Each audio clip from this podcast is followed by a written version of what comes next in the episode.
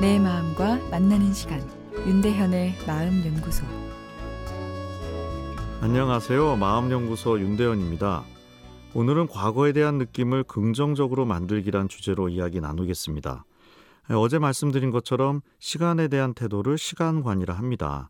과거에 대해 부정적인 시간관을 가진 사람보다 긍정적인 시간관을 가지는 사람이 현재와 미래를 행복하게 사는데요. 과거에 대한 기억이 아름답게 재구성되어 축적될 때 내 삶과 인생이 가치 있게 느껴집니다.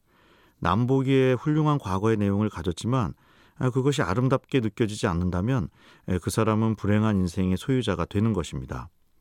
어, 행복과학에서 말하길 가치 있는 삶이 행복이고 진실이다라 하는데요. 그러니까 삶의 가치는 정말 얼마나 가치 있게 삶을 살았냐 그 내용도 중요하지만 그 쌓여진 과거의 내 삶의 그 기억이 어떤 느낌으로 다가오느냐도 중요하다는 얘기죠. 예를 들어 사랑했던 사람에게 실현을 당한 경우 처음에는 분노감이 생깁니다. 그런 다음에는 분석하게 되죠. 어떤 부분이 문제였는지, 누가 더 잘못했는지, 그 사람이 날 정말 사랑하기는 했는지, 내가 그 사람을 정말 사랑하기는 했는지를요.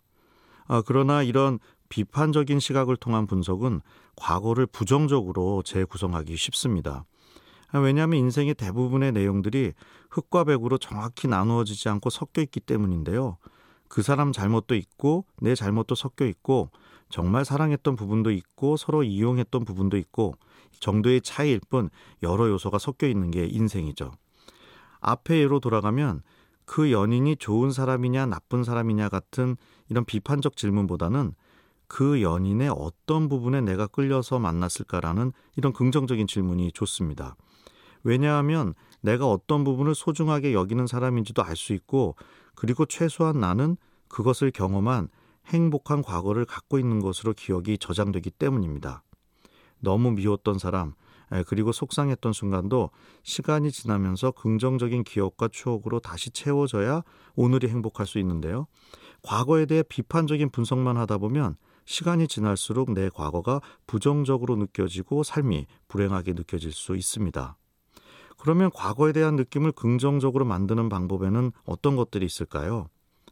과거에 행복했던 기억이 남아있는 사람, 장소, 어, 그리고 물건과 만나는 것입니다.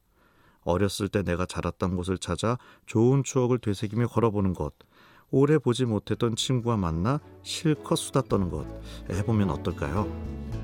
윤대현의 마음연구소 지금까지 정신건강의학과 전문의 윤대현 교수였습니다.